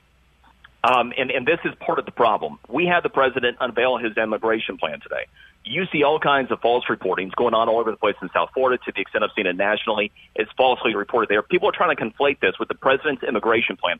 The president of the United States, I am greater than 90% certain, has no idea this is happening. In fact, part of what I've been attempting to do today is to get to the president because there is a strong belief that he does not know. Our governor did not know. Our senators did not know. And part and, what and what you want him to know is that decisions are making being made at the bureaucratic level to move illegal aliens from the southwest where they enter the country into southern Florida, correct? 100%. 100%. And I cannot believe that that is an innocent decision without any political consideration. I can't believe it. And, and let me give you an idea on how I and I've almost completely uh, put these pieces together. But here's the what it looks like. If you're familiar, you know, all of our politics down here is is nationalized. So, you know, to the extent that you're familiar with Palm Beach, Broward, and Miami-Dade counties, you know that generally they are left-leaning counties. There's a big but to that. The politics of each county are a fair amount different. For example, Miami-Dade, while it is the largest and technically the most blue because of the most Democrats in the state, it actually has a Republican mayor of the county. And the politics are not progressive liberal politics uh, the way they are, say, in a Broward and to a certain extent Palm Beach. There was a calculus that appears to have been made because this was the Border Patrol in Miami. That much I know definitively that was coordinating this over the past week. Border Patrol in the Miami, it would have been very easy to go to the most populous county right there in their own backyard if they were going to do this, and politics wasn't a consideration. So here you have Democrats that happen to be the sheriffs and run the county in both Broward and Palm Beach counties that were chosen. And I believe that uh, there was a calculus made that they could get this done, get this going without anybody knowing uh, because they could trust the officials on the ground to do their bidding. But what I will tell you is that even though we have Democrats here, there are some good people that believe in the rule of law above their own political party, know that they could trust me and, and put these pieces together, help get the word out, and responsibly try to stop this before it starts next week. Mm-hmm. This also explains why the Democrats are in no hurry to secure the border, doesn't it? Oh my! It, it is mind-boggling. Uh, it, it drives me nuts. We had uh, you know, Debbie Wasserman Schultz. We happen to have her down here in Broward, and uh, Donna Shalala and uh, Debbie Mucarsel-Powell, another Democrat down here. They the Homestead Detention Center, which is where the the kids go, the minors, because you can't house minors with adults for six months. So that's uh, one of the overflow facilities is down here. They go down there to the facility and they want investigations of the facility. I want to shut the damn thing down. And, and the way we do that is by actually solving the problem. Because if we solve the border crisis, if we don't have a crush of illegal immigrants coming into this country, you don't have to worry about overflow facilities for children like the Homestead facility. But no, they want the political issue. They want to complain. And then they want to try to say that this is Donald Trump's plan. It's bullcrap. All right, Brian Mudd, you've now gotten it out nationally. We'll see how this lands. God bless you, my friend. You too. Thank you. Be well. Be well. all these nefarious things going on behind our backs. We, the people, have no say. We don't even have knowledge of what's taking place. I mean, Brian was tipped off about this. So they're now going to start moving illegal aliens out of the Southwest and into southern Florida. That is a key state. A Republican cannot win the presidency if they lose Florida. The math doesn't work anymore. And Florida's been getting tighter and tighter and tighter. Have you noticed? So this is the calculation. Well, Mark, illegal aliens can't vote. Well, apparently some of them do. But the Democrats are playing for the long game. Their children will be able to vote. That is, if they're born here in the United States. Unless that's changed too. And right now, it's not changed. And I have to say this about the president's plan. The president doesn't say that he's addressing every single aspect of immigration. That's not what he's saying. he's trying to address a part of it. And I like the idea of emphasizing merit over chain migration, of our administration having some say on who comes here based on what their educational backgrounds are, their experiential backgrounds are, their their work backgrounds are, or what kind of students they are. That is a big change. That's an important change. That reverses part of the decision in 1965 during the Great Society to move it back towards a merit based system. Yes, we have a problem with illegal immigration, but notice he's not proposing amnesty at all. And in terms of deportations and so forth, they are trying to increase deportations. They're trying to build the wall. I don't understand why he's under attack. I really don't. I look at this stuff and I think to myself, he's not the problem. The Democrats are the problem. He's not the problem. The Mitt Romneys are the problem. Why do we keep trashing him over this? He's not giving out amnesty. He's not ending deportations. He's trying to get a wall built. And you got guys undermining him, including people on radio and TV who say they're conservatives. All of a sudden, a statute that's been perfectly fine and used over 50 times by other presidents is unconstitutional. All of a sudden, the word merit, according to Nancy Pelosi and others, is a curse word. And so he's trying to return to a merit based immigration system. He didn't say he's addressing the whole thing. He can't address the whole thing right now. He can't get anything through the Congress right now. Then you have Lindsey Graham, who's really doing a good job, too. It's amazing how he's working now that he's not under the spell of McCain. It really is. And he has a great proposal out there. Look, you want refugee status? You can apply for it, but not in the United States. You can apply for it from your own country or from Mexico because we don't have enough detention centers. We don't have enough administrative law judges. And the Democrats attack that while they're complaining about separating children from parents, while they're complaining about now the human catastrophe that's taking place on the southern border, which just a few months ago said they, they said was manufactured. These are actual positive proposals to do something. To do something about this. I would love to know where do they get the planes to fly these people across the United States? Where do they get the planes? The airlines, I guess? They have to pay the airlines to do this? By the way, do you get a uh, a can of Coke or just a uh, just a cup of Coke? Or, or do, you, can, do, you, get pretzels, or, you, or, or can you choose something else you might want? I want to tell you about the Media Research Center. Brent Bozell and the Media Research Center have put together a pretty amazing trip this September. They booked a cruise to the Mediterranean, and a lot of people, including many people from this audience, have already signed up to join them. The speaker lineup is top notch, and it just got even better. They already had Brent, plus Allen West, Cal Thomas, Jason Chaffetz, Joe Piscopo. In other words, it's going to be very thoughtful and a lot of fun. And many others, and particularly now they've signed up the Honorable James Buckley. James Buckley brother of the late Bill Buckley. James Buckley, elected to the United States Senate from New York from the Conservative Party. A former appellate judge, a former top State Department official in the Reagan administration. Brilliant man. He's written wonderful books. He will be on this trip too, and you'll be able to talk to him and get a lot of incredible information from him. He's an extraordinary individual. I strongly recommend you go to mrccruise.com right now, read Judge Buckley's bio. Then book yourself a cabin. Give yourself a present. Take a break with like minded, patriotic Americans. And these cabins do sell out, and they're going to sell out soon. You can also call 888 MRC TRIP, 888 MRC TRIP, and get all your questions answered. We'll be right back. Mark Levin.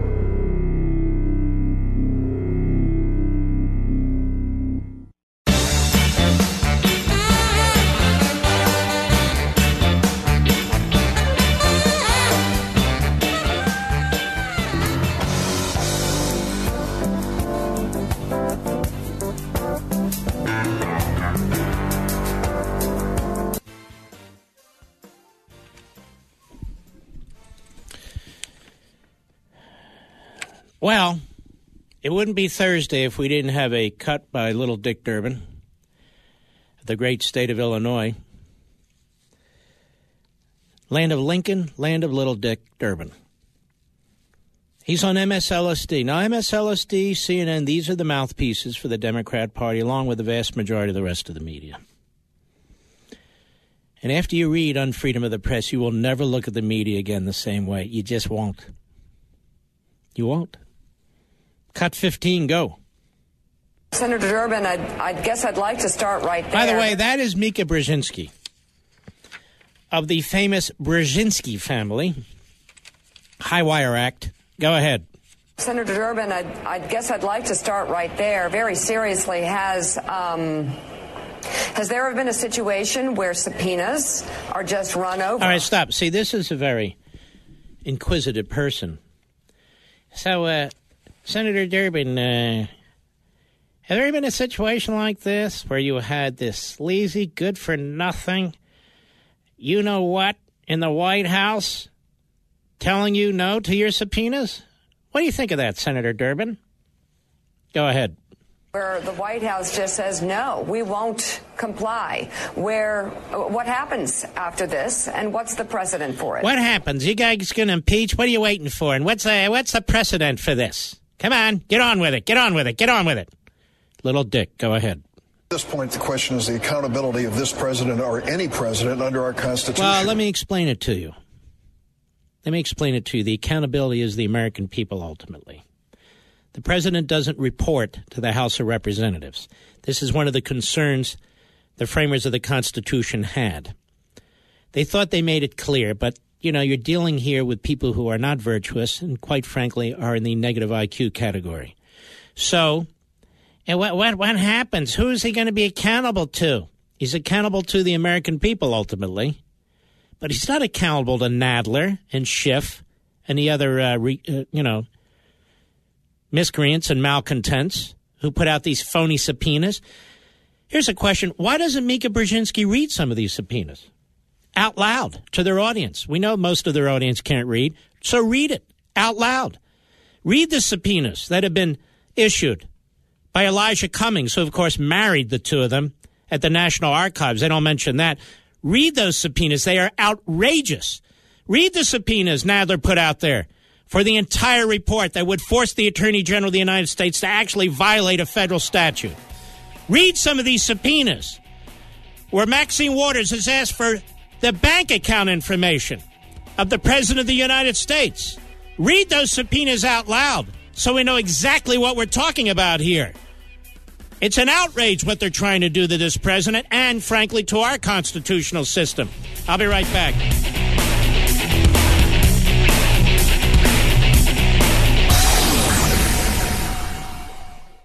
If you have a moment, I want you all to go to brickhouselevin.com. Just go there and click on the buy now button so you can read the reviews. Over 1,200 five star reviews, I might add, but this one caught my attention from Steve in Denver. I'm upset with Mark because he's got me hooked on Field of Greens. What a great product. Thank you, Brickhouse, for your amazing product and great customer service. I'm a monthly subscriber and I won't live without it. And you're welcome, Steve, and subscribing is smart. You save money that way. Field of Greens is made with real USDA organic fruits and vegetables and helps boost your immunity using antioxidants, prebiotics, and probiotics. Plus, they offer a 100% satisfaction guarantee or your money back. Go to brickhouselevin.com or call 833 ring BHN. Get 15% off your first order with promo code Levin. That's brickhouse, L E V I N dot com or call 833 ring BHN, promo code Levin.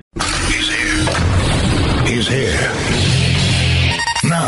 broadcasting from, the underground command post, deep in the bowels of a hidden bunker, somewhere under the brick and steel of a nondescript building, we've once again made contact with our leader, Mark Levin.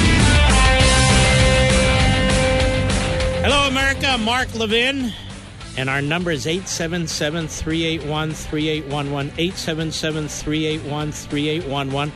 I'm at the mothership, WABC, and I bumped into an old time dear friend of mine, John Batchelor, who's looking good, who's looking dapper, makes us all look quite not so much. My beautiful wife is with us too, Julie. John, how are you? I am extremely pleased to be sitting here with this beautiful couple. Well, thank you very much. John, I want to ask you a question. You're a very smart guy. You watch politics, you look at the culture, you've talked to, over your career, thousands of people, authors and so forth. We have a pretty brutal election coming up. Now, I need a calculus to figure out how many Democrats are running for office. Uh, and frankly, I need to a Google to figure out who half of them are. Right now, it's way too early, but right now, how do you think things are shaping out? I'm told, Mark, and good evening to you and good evening to Julie. I'm told, Mark, that it will not be Biden. Hmm. That's not a candidate. But repeatedly, and you know I speak to a wide variety of temperaments. We don't need to name them all. There are all these silos now, and everybody's standing apart from everybody else. Not be Biden. No one's come forward and said, Biden's the man. I don't know why. The polls tell us that.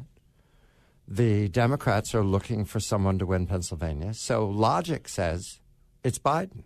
But I'm told it'll not be Biden. It's the mysteries of the Democratic Party. They must fall in love with their candidate. And I guess right now, uh, this is a reluctance we're hearing from those who, who judge the Democratic Party. They're reluctant to fall in love with Joe Biden. Is part of the reason that Barack Obama won't come out and embrace him? I'm also told, just us, right, Mark? Just us, and eight and a half million people. I'm also told that President Obama much favors Beto O'Rourke. Why? I'm told, it might be an anecdote, might be disinformation, but I like the story. I'm told that Barack Obama believes that Beto reminds him of, of when he first started in politics, when he first started on the national stage. That his fluidity, his engagement, his ability to gather large audiences. That's what I'm told. Now, the numbers don't show it. But then again, Mr. Obama hasn't weighed in here. And his staff has not committed themselves to Joe Biden. We were told that the other day in a news report. So it is possible that the ultimate winner of the Democratic nomination will emerge from the pack and will not be the leadership. Look at the uh, 23 candidates, 24 candidates. 24, I believe with Mr. de Blasio, it's 24. Is he a real candidate? Yes with Mr. de Blasio 24, and they're going to wind up at this Democrat convention. And I don't think anybody's going to have a majority of those delegates going in. Uh, that is possible. They did change the rules. Are the Democrats aware that you changed the rules again? So you could have a hell of a battle at that the convention. super delegates vote on the second ballot. Mm-hmm.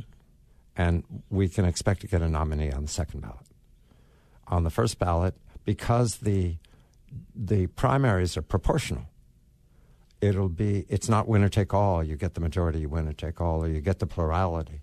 That means that there's going to be a mixed pattern of, of votes going in, even to the big states of Pennsylvania and Texas, which come somewhat later. I don't want to get too geeky on this, but I talked to somebody the other day who has all this information, and for some reason it's stuck in my brain that we're not going to get an easy road for the nominee. However, Mark, let us speak of the man who will win the 2020 election that would be Donald J. Trump and his economy. That's the winner. Not the not the peculiar interpretation of the Judiciary Committee right now that the Attorney General is in contempt of Congress. not the pursuit of Donald J. Trump beyond reason over the hoax of of Russiagate. What will win the election is the pocketbook. Americans are satisfied. I'm, one more detail. They throw these things at me, Mark, and you drag me in. You didn't drag me in. You invited me in here, and I was just doing my homework for the show. A 5% swing of the white college graduates from 2018 to 2020 wins the election for Donald Trump. That's how thin the margin is for the Democrats. 5% swing. The Democrats convinced them to vote Democratic in 2018, hence their victory. But pulling that group back to the Republican side is not a hard task. We speak to them every day, Mark. Mm-hmm. Five. We went to school with them. We are them. That's who we are. What I keep hearing about suburban women. Mm-hmm. That Trump has to win suburban women. What about that? I didn't get a breakdown on gender. Mm-hmm. Uh, but these are moms and dads. They live well. Uh, their children are well educated. They're extremely sensitive to the economy. If dad has a job and the children have a job, they're not going to take risks. Is that, is that right? Or are they going to figure we're in pretty good shape? You know, I like candidate X. Let's give that a try. I hear that too. Yes, I know, but isn't that the British thing where they uh, lie to the pollster and tell the truth in the in the voting booth. I we uh, saw that last time, didn't America we? Is very consistent. It votes its pocketbook. It's very conservative when it comes to the polling. And if you have a job and you have prospects and your family is doing well, why would you risk that because of CNN? Why would you do that? Now, the Democrats will do well, Mark. They will do very well. But uh, can they win the important v- voting public that we've identified? I don't know. Can Joe Biden do it? What's what, what's your impression of Joe Biden this time, this version of Joe Biden? I watch Joe Biden, and I see an old man. Mm-hmm. About uh, what was it, Julie? Two months ago, I was on the Acela train coming to New York, and yes, guess I, who came on the train? I, I, heard that story. It's a wonderful story. Joe Biden. You and, were and you Dr. Were, Biden. You were so bold to go up to the vice president. I, I thought, oh my God, what's going to happen? It was I, hilarious. I never would have done this. I, in fact, I would have left the car if you were doing this. I, am going to the cafe. I, I had no choice. No, I was going to the restroom. I, I had no choice. I had to make a U turn. He was sitting there, and our eyes met. And I put out my hand and shook his hand. I said, uh, Hello, Mr. Vice President. And he said, You're a smartass. He did get snarky right away. Immediately. And then I said, All I wanted to tell you is why are you traveling alone? Don't you think you ought to have some protection? I was quite serious. This is before I became a candidate. Yes. Right. And uh, and I was leaving, and he said, "Hey," I said, "Yeah." He said, "Thank you," and that was that. It was a non-event. But I looked at him. He looked old. Um, when you look at him on the uh, these various interviews, he's on the stump. He looks old. He's mumbling. He's slurring his words. I'll be interested to see how well he can do in a long, hard campaign fighting, you know, 412 other candidates in the Democrat primary, and they're starting to attack him. Yes, uh, you saw the Intercept article at the beginning of May about Hunter Biden and China, and followed by a Politico, I believe, Hunter Biden and Ukraine, two hits, and the vice president reacted sharply to the attacks. I am not I'm not so impressed with the Republican oppo that I think that was a Republican hit. I think that was a Democratic hit. Mm-hmm. And the question it's a fun game. It's a fun game. Who benefits? As long as you're not in it. who, who benefits from a hit on the vice president at this date? I don't know the answer to that. But it, it's certainly what it's Bernie Sanders is capable. He's got a first rate operation. Uh, Elizabeth Warren is capable, but I don't think she thinks oppo. I don't know. Uh, Hunter Biden is a vulnerability. They're going to have to deal with that. Do you think there's anything to this Bernie Sanders campaign? Yes. Yes. Do you think once the American people understand seriously how radical he is, you know, he comes across fine, he's not really challenged, that, that he would be a serious contender in a general election? Yes, I do. Why is that? Uh, because he has uh, effectively signal that socialism is an acceptable topic for debate, and he can filibuster the topic. we understand socialism. We grew up in the 20th century with the threat of the monsters. But it's been 25 years, and history teaching is, is not, is not, it, it, it has fallen away from mm-hmm. a primary concern for the secondary schools of America. So the, the two great crimes of the 20th century, the Holocaust and the Gulag, the young people don't know it, Mark. It's, it's surprising, and that's how they make mistakes the way they do with BDS. They do not know what it's connected to. And so I think socialism is, is equally turned into this acceptable conduct or acceptable debate. As well, Bernie Sanders, he tells you what he's going to do. We're going to create an economy that works for all of America and not the 1%. Create an economy. Isn't that a polite way of saying, I'm going to take charge and the heck with the Constitution? But he sells it. So I think he's credible. I don't know that he'll be the nominee, but I think he's going to be ferocious on the campaign trail. The media is out of control. Your book says so, and I knew that before your book was published. but you don't know everything that's in my book. Let me ask you a question. You think it'll have an influence in this election? I think that the the opposition right now is no longer listening to us. I don't think they're listening. I think they've committed themselves each day to an attack on Donald Trump. They're not listening to what we're saying. They're not even listening to us when we tell them that that Donald Trump has people supporting him who dislike you. And that's why they're supporting Donald Trump. I don't think they're listening, Mark. I don't think they're listening to what you're telling them. I don't think they understand. These are my colleagues. Um, for years, I interviewed the New York Times routinely. Reporters loved it. It's become very difficult to do that now. They're no longer so available. It's, it's, it's that kind of partisanship here in New York. I think the press is destroying itself. I think half the country doesn't trust the press. I think the vast majority of Republicans and conservatives don't trust the press. People say, well, so what? They're not an elected, you know, body or anything of the sort. No, but technology is changing the media. You know, the Washington Post had to be saved by Amazon and by Mr. Bezos. The New York Times had to be saved by a Mexican telecom billionaire. Right. Um, these entities are in financial trouble. CNN is getting killed in the ratings. MSNBC is hanging in there, but you know, after Donald Trump leaves, uh, they will be a bad carbon footprint memory. So I see a huge change that's going to take place in the media because the media doesn't believe in circumspection.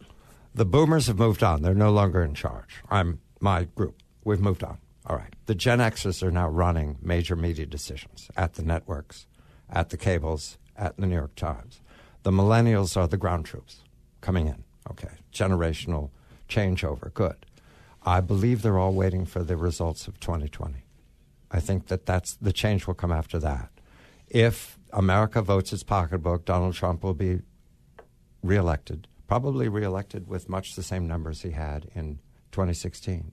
And at that point, the corporations, the boards, the stockholders will have to make a decision because that will that is the vote.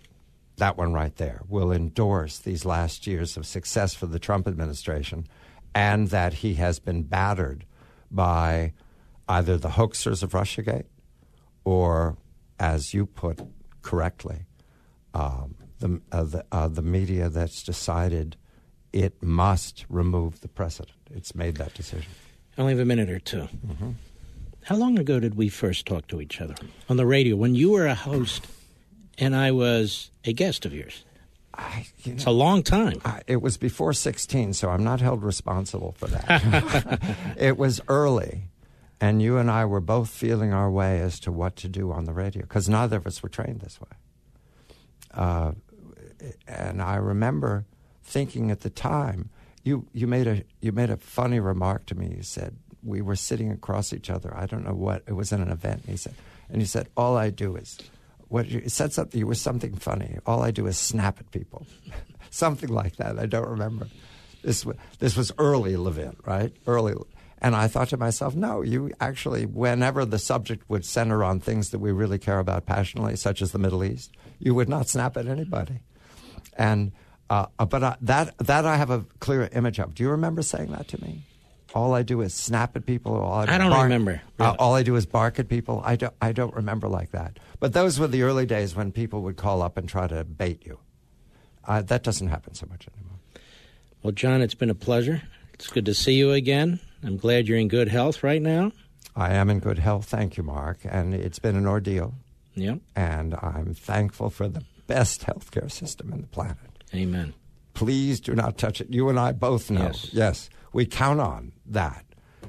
Mark Levin. Take that away. We'll fight. And we're so thrilled that you're doing better. Thank you, and thank you both.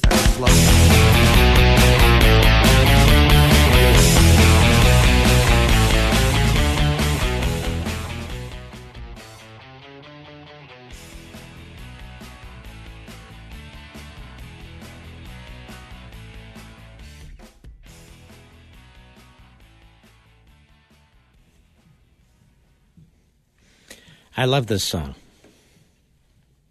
You familiar with this song, honey? Listen to this. It's a great song. I don't even know what she's saying.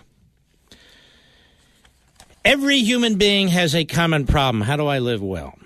Our happiness and well being depends on how we answer that question.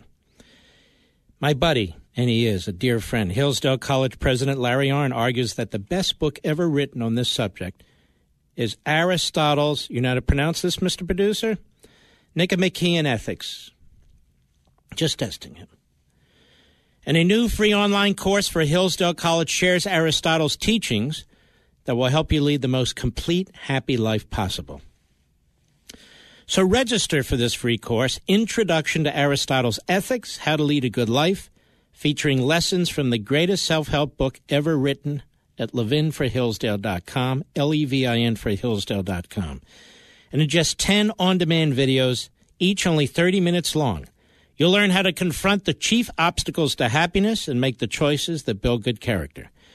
Aristotle presents a guide for securing a virtuous life.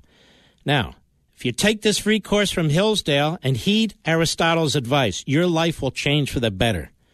You can learn how to lead a good life just as every Hillsdale College student does.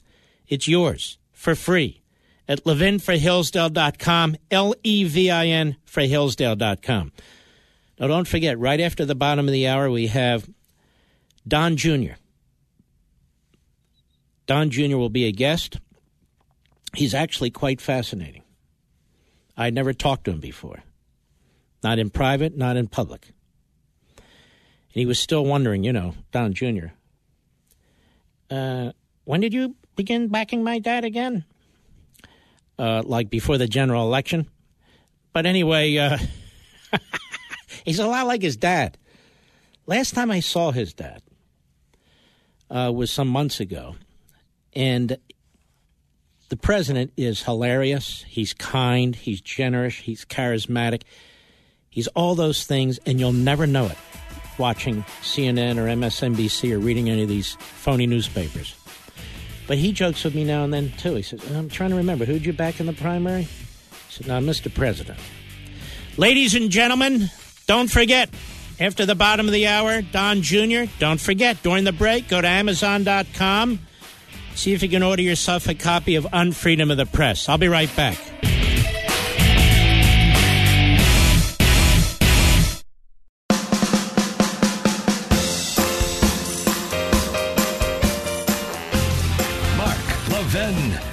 As hell. That's why I like Mark Levin. And I'm not sure a lot of people like him. He's tough as hell. But I like him. I love him. Call in now 877 381 3811. We played that specifically for my next guest, who I've never talked to before, who I've never met before, but who I've admired from afar. Donald Trump Jr., how are you, sir? I'm doing well, Mark. Good to speak to you. It's a great pleasure. How are you doing? You know, it's been an interesting few weeks, but uh, you know, all good. You'd think I'd be done with this stuff, but uh, they they got to keep it alive. And what is that all about? You know, uh, you can tell me within limits, I suppose. What what is it all about? What is it that they want from you? They want an ounce of blood. What is it? You know what? I, I assume so. You know, I, I can't honestly quite get it at this point. I mean, it was one thing, you know, two years ago, happy to help as I did. Uh, you know, I think I probably gave more voluntary testimony than anyone you know, anyone around, uh, and I was happy to do so.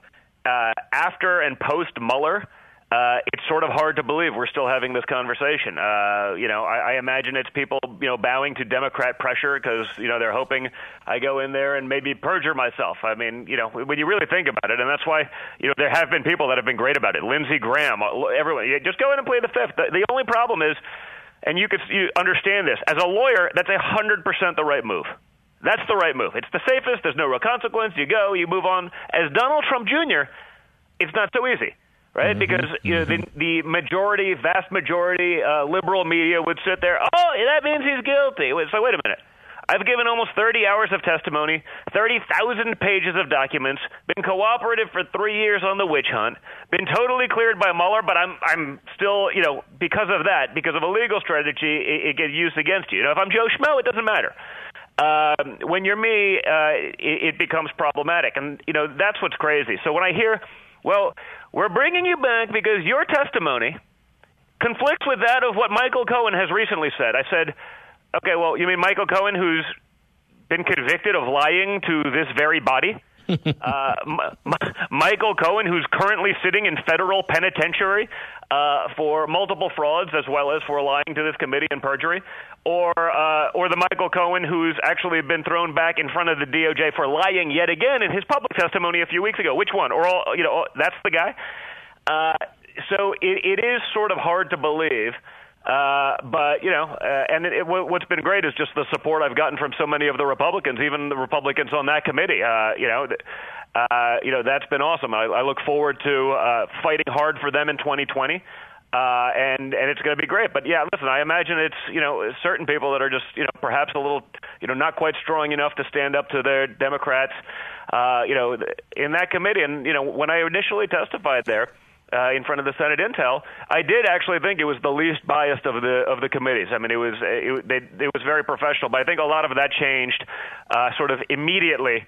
Uh, immediately when you know numerous members of that committee on the other side started running for president, right? So uh, it, there is definitely some bias there. I'm not exactly sure what they're looking to accomplish because don't forget, the Mueller report literally cites my congressional testimony.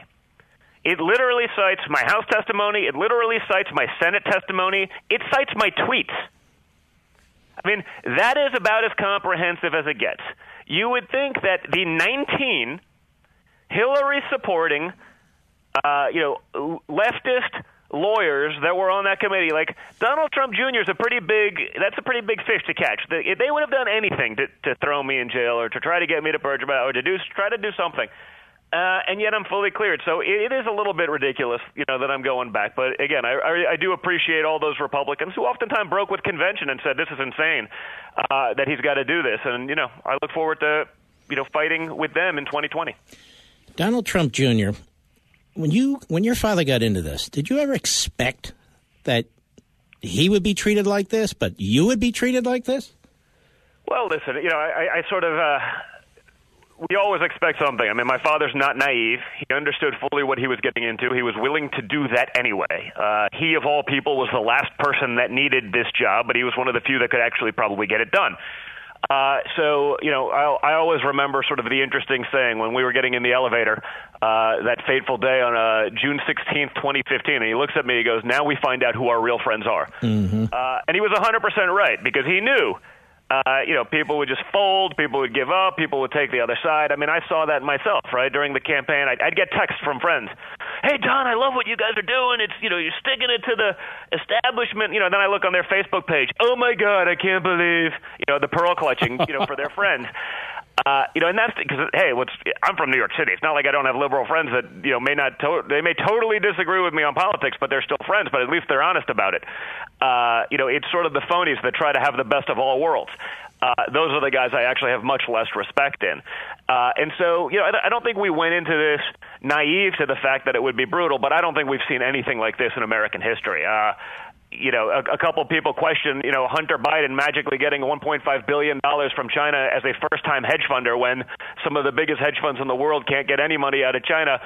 Uh, when, when Joe Biden's VP, Biden says, "Oh, it's outrageous! This is a personal attack on my son," yada yada yada, and everyone's like, "Oh, that, that's it. That, we won't even talk about this anymore."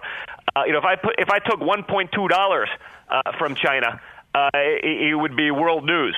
And so, you know, there is a double standard. We've grown accustomed to it, and, you know, we're fighters. We like to fight. Do you think one day you might run for office?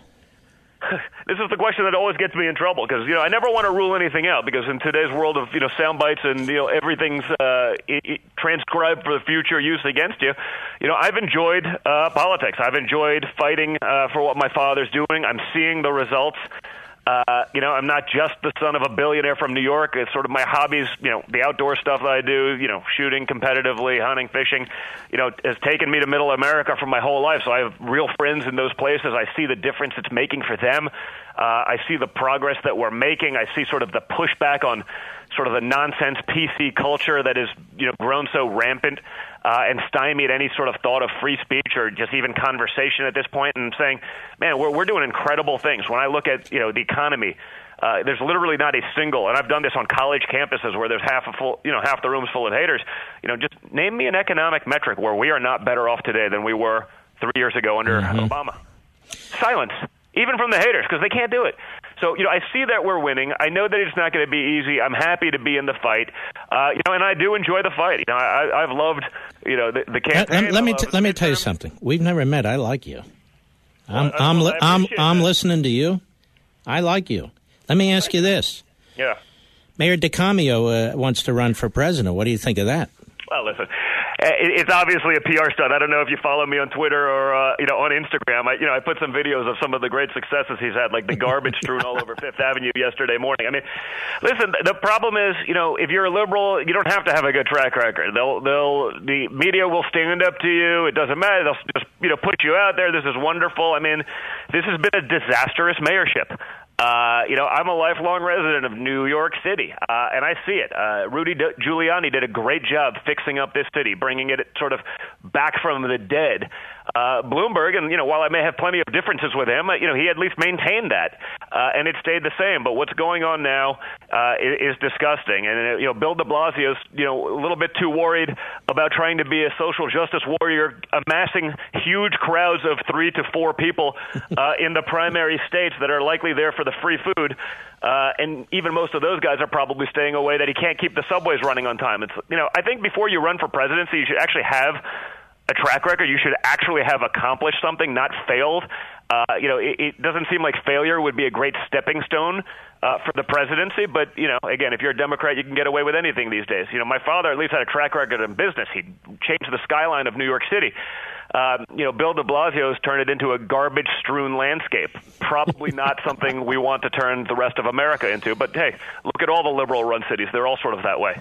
Much like San Francisco, the speaker's hometown. No, it's a, it's a disaster. I mean, and you, you see it. I mean, you know, you, you have even locals finally pushing back on this thing. Look at look at just the ratio uh, that Bill De Blasio got on his announcement today. I mean, people are laughing about it. it. It's a joke, but you know what? It's it's a launching pad to be able to write, you know, another book, uh, to do something else. Uh, he, he's he's there with a few of these guys. Uh, you know, clamoring for the PR vote, hoping to scrape by, uh, you know, to get the 0.01 percent required to stay in until the next debate. I mean, uh, it, it's laughable, but you know, this is the nature of the system. Now, one of your bugaboos is what these high tech companies are doing in terms of free speech, right? Well, 100 percent. I mean, I, I, I've been and seen, uh, you know, some of that stuff. Um, you know, just firsthand. I mean, I had a post taken down from me a few months ago.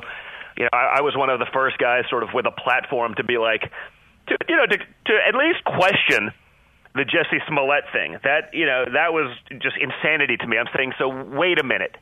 And I questioned it out loud, sort of, you know, speaking. It wasn't spreading a theory or anything like that. I just said, you know, you mean to tell me that in February, on the coldest night of the year in Chicago, two white guys wearing MAGA hats in you know in downtown Chicago. I mean that's like a, that's a good recipe to get shot. and I said that too, and that was criticized. But I said, you know, if you made it through the opening four seconds without being killed. You mean to tell me that they waited on the coldest night of the year, wearing MAGA hats, carrying bleach and a noose, to attack a very wealthy actor who also would be up at you know two to three in the morning and hungry and chose to go to Subway rather than order Seamless or one of the many options on the. I just said it just seems weird.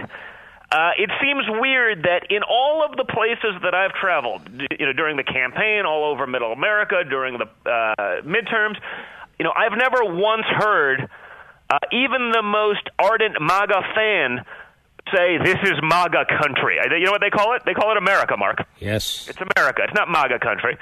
Uh, I, and so I just said that, and I put it out. I go, it just seems weird. And then the whole story started to devolve. You know, I get this thing, Instagram, they took down my post and said it violates rules. I go, what did I do? I just, I asked a question. Uh, and the second I did that, I posted it back again because I don't just, you know, take the silencing uh, with a grain of salt. I fight back. I got that gene. And uh, all of a sudden, these people, hundreds, and uh, you know, just DMing me, Don. Here's a picture. Here's a video of me trying to like your post. The heart shows up and it disappeared. Heart shows up and disappeared. Don, I've had to follow you seven times this week because I follow you. I, I log back out. I go back and check. I'm not following you anymore. Don, I got locked out of my account for 24 hours for trying to like your post or trying to like your father's post over and over again. I, just today I saw one. Uh, you know, one of the guys, he's a second Stavoy letter. He, he's a Second Amendment guy. He, you know, he makes holsters for guns, just you know, leather worker, right? He tried just posting a picture with me of him at the NRA show and doing it like a paid advertisement, and they wouldn't do it. There was no controversy in it. There was no politics in it. But these social media platforms wouldn't let him even pay to have a picture with me up on his site. So, you know, these guys are doing it, and they, you know, oh, it's the algorithm. Well, guess what? Humans control the algorithm. This is nonsense. Mm-hmm. Uh, you know, they're they're getting benefits from the government. They're getting protections from the government. They're getting freedom. This isn't a you know a free market deal. Uh, this is one where we're saying we're not going to serve you the same way as we will others because we don't believe in what you're saying, and that has to stop. That isn't right. That isn't American, and these guys have a lot of power. Hell, I mean, Facebook, you have even have Democrats calling to break them up at this point. Um, you know, that's how much power they wield, and they're usually wielding it for the Democrats. So uh, that goes to show you how much is out there, and it's a really scary thing. And you know, I, I'm happy to be one of the guys pushing back because if they're silencing me it seems like it's a dry run for 2020. How much? I'm not saying the message doesn't get out, but if the message just is supposed to be get, hitting 100 people, it's only hitting 50, or if it's only hitting 30, and they're just shaving it off, you know, in these races and in these states where that matters, you know, in basis points counts, mm-hmm. and you, we win by 8,000 votes. Uh, you know, you really seem like you're you could be influencing a lot of people, and it's just incredibly anti-American, and we can't let them get away with it. Let me ask you one more question uh, Bernie Sanders, AOC, and these uh, folks uh, pushing this socialist agenda, this mm-hmm. Green New Deal. Uh, do you think the American people are going to support this? Well, listen, hey, you, you know what? Like all things, the Democrats are good at one thing. They're good at marketing. Okay, not so good with fact, uh, not so good with numbers.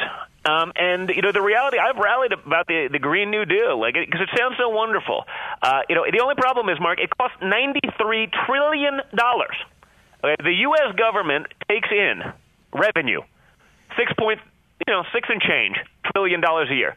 So let's just round it up and say in 15 years, if we did nothing other than eliminate farting cows and come up with some miracle transportation that somehow doesn't use energy to get to Hawaii because we're eliminating all air travel, in 15 years we will have paid for the Green New Deal. Now, they say it will somehow pay for itself. I, they won't show any facts how that happens. So it's it's insanity. It's literally uh, just outright stupidity. But what's scary about it, Mark, is that the leading Democratic contenders for the presidency of the United States are all like, oh, this is wonderful. We have to get on board. They don't have the guts, the gumption, the willingness to even look into or fact check a freshman congresswoman who two months ago didn't know what the three branches of government are. That should be scary to people. No, no, no. I mean, it sounds funny. I know it's you know, sick. It's funny if you're an alien and out of space looking because you think this is a parody account of ourselves, but this is real. Yeah. It's actually going on. And so, for no one being willing to contest this freshman congresswoman who really didn't know anything, clearly doesn't know anything about economics, you know, talking about socialism as this wonderful system, you know, they, they rally against the national, you know, debt uh, which Obama doubled. You know, and it's only twenty trillion dollars. That's a disaster. Obama added ten to it. It's now twenty, and now that's a total disaster. But ninety-three on top of that is great. I mean, these guys are gambling with our kids' futures, our grandkids' futures. You know, I watch. You know, who was it two weeks? Was it Maxine Waters or uh, you know talking about Doesn't matter. debt? They all say the same thing. Be honest But they're you. talking about student debt. Of course, it's a huge issue. She's asking the bankers in public testimony. Well, what are you doing about the problem, ma'am? Uh, you know, this is owned ninety-five. That debt's owned ninety-five percent by the U.S. government. I mean, how do they not know that? Don Jr., let me tell you this. I have to go, or I keep you, because you're fascinating to me. And uh, you're very substantive. And I really appreciate that. And we'd love to have you back another time. Well, I look forward to doing it, Mark. You let me know, and I'll be back. All right, Don Jr., God bless. Take care of yourself. That was Donald Trump Jr. Boy, was he good or what? He knows his stuff. He's substantive. Now put him up against Chelsea Clinton or any of the Obama girls. I mean, seriously? We'll be right back. Mark Levin.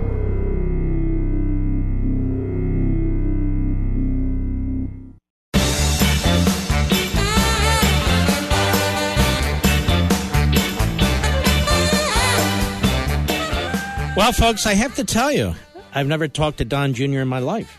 That was the first time, and I'm incredibly impressed. I really am. And there's something about this family and the way Donald Trump has raised his kids. And they are fighters, they are smart. Eric, Ivanka, I mean, these are really accomplished people. You might, well, their daddy. uh, Let me tell you something. You can be rich and you can be accomplished and you can have real, you know, you know kids that have all kinds of drug problems or they're just uh, lazy or whatever. That's not the case here. I can tell you that. And they are fighters, and he is smart. And I was very impressed. You know what's annoying? The fact that break ins are still happening in this country. You can't stop evil people from trying to do evil things. So what do you do? Protect your home, protect your family, because they're going to keep trying. And when they have a choice between a home that's protected with SimpliSafe and another home, what do you think they're going to do? It's important to protect your home and family. That's why I always recommend the very best security system. At least that's my opinion. And that's SimpliSafe Home Security. It's fantastic protection for your home that keeps working if the power goes out, if the Wi Fi goes down, even if a burglar smashes your keypad. They have some of the fastest response times in the industry, ready to send help 24 7 if there's an emergency. So maybe it's no big surprise that SimpliSafe is the top choice security system for CNET, PC Mag, and more than 3 million Americans like me. Go to simplisafemark.com to learn more about SimpliSafe. Order today to get free shipping on your system as well as 60 day money back guarantee. Simplisafemark.com, simplisafemark.com. We salute all you heroes out there.